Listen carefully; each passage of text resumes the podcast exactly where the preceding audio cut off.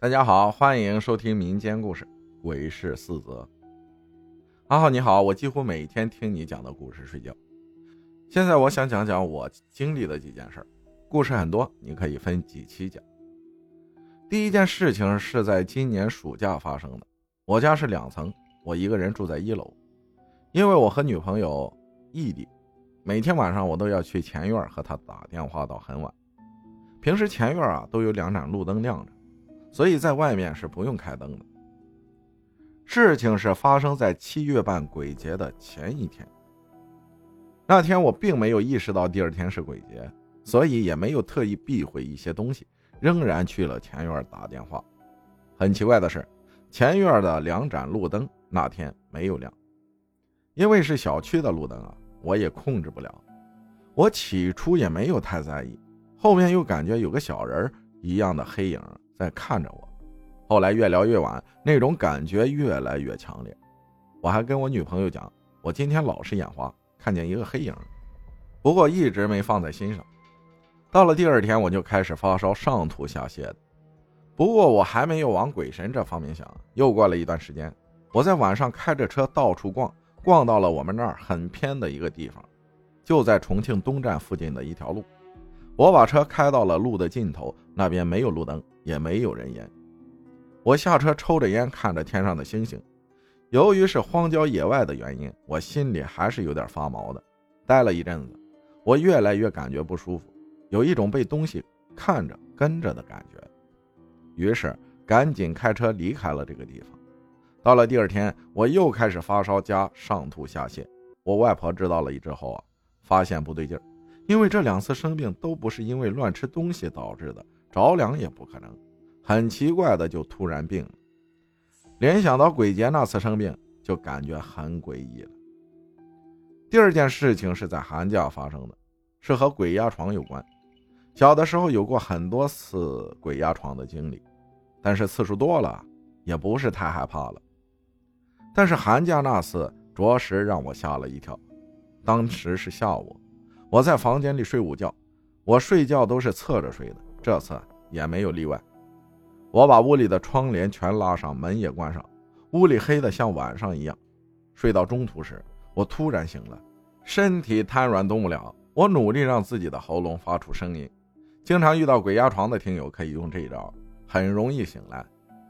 等可以发出声音时，我也可以动了。我没太在意，于是翻了个身继续睡。又过了一阵子，我又突然醒了，还是鬼压床。这次还是没在意，想着可能是太累，又接着睡。过了一会儿，我又被鬼压床弄醒了。不过这次我听见自己耳边有一阵女人的笑声，就像是那种捉弄人之后的笑声。我一下子头皮发麻，等身体能动了，我睡意全无，吓出了一身的冷汗。不过特别奇怪的是，我的床头有根桃树枝，而且还是白天，竟然还会遇到这种事儿，实在想不明白。如果有知道的听友，可以解答一下吗？第3件事是在学校发生的。因为是重庆山城，所以我们宿舍也是在山上。当时是大1下学期的时候，我们宿舍对面新修了一个宿舍，但是没有人住。新宿舍附近是个荒坡，有些墓地在那儿，还有一个悬崖一样的地方，平时挺荒凉的，没人去那边。那天是周末，我们寝室玩得很晚，1点多还在打游戏。我出来到阳台抽烟，顺便看看风景，放松眼睛。突然看见那边悬崖上隐约有个亮点，很小的白色亮点，也不闪烁。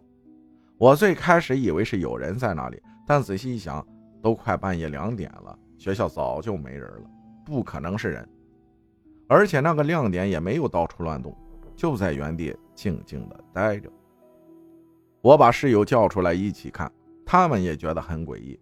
我又在那边看了一阵子，大约过了2点的时候，亮点慢慢暗了下去，到了2点30左右就彻底没有了。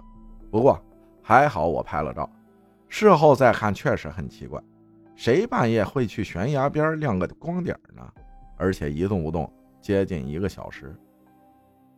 第4件事是在高3的时候，我是住读生，睡的是上铺。高中住读都很严，原则上是不能带手机的，晚上玩手机得把头埋在被窝里才行，免得被宿管发现。我的下铺呢比较瘦小，性格也很内向，平时都不咋说话。那天我照常埋进被窝里玩手机，其他室友在聊天，我的下铺挺安静的，听他们说话。正在我玩手机正嗨的时候，我感觉被子被人拍了一下，又像被什么东西砸了一下。我立马探出头看，他们仍在聊天。我问下铺拍我干啥，他说自己刚刚一直在被窝里，没有来拍我。我感觉到很奇怪，以为是有人递东西给我。我在床上翻了半天也没有发现啥东西，于是问室友刚刚有人拍我被子没，他们都说在聊天，也没有下床。这件事也就不了了之了。后来又有一次，我在床上看书，又感觉有人拍了我被子一下。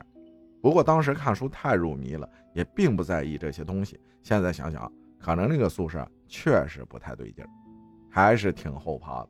感谢一碗西瓜汤分享的故事，谢谢大家的收听，我是阿浩，咱们下期再见。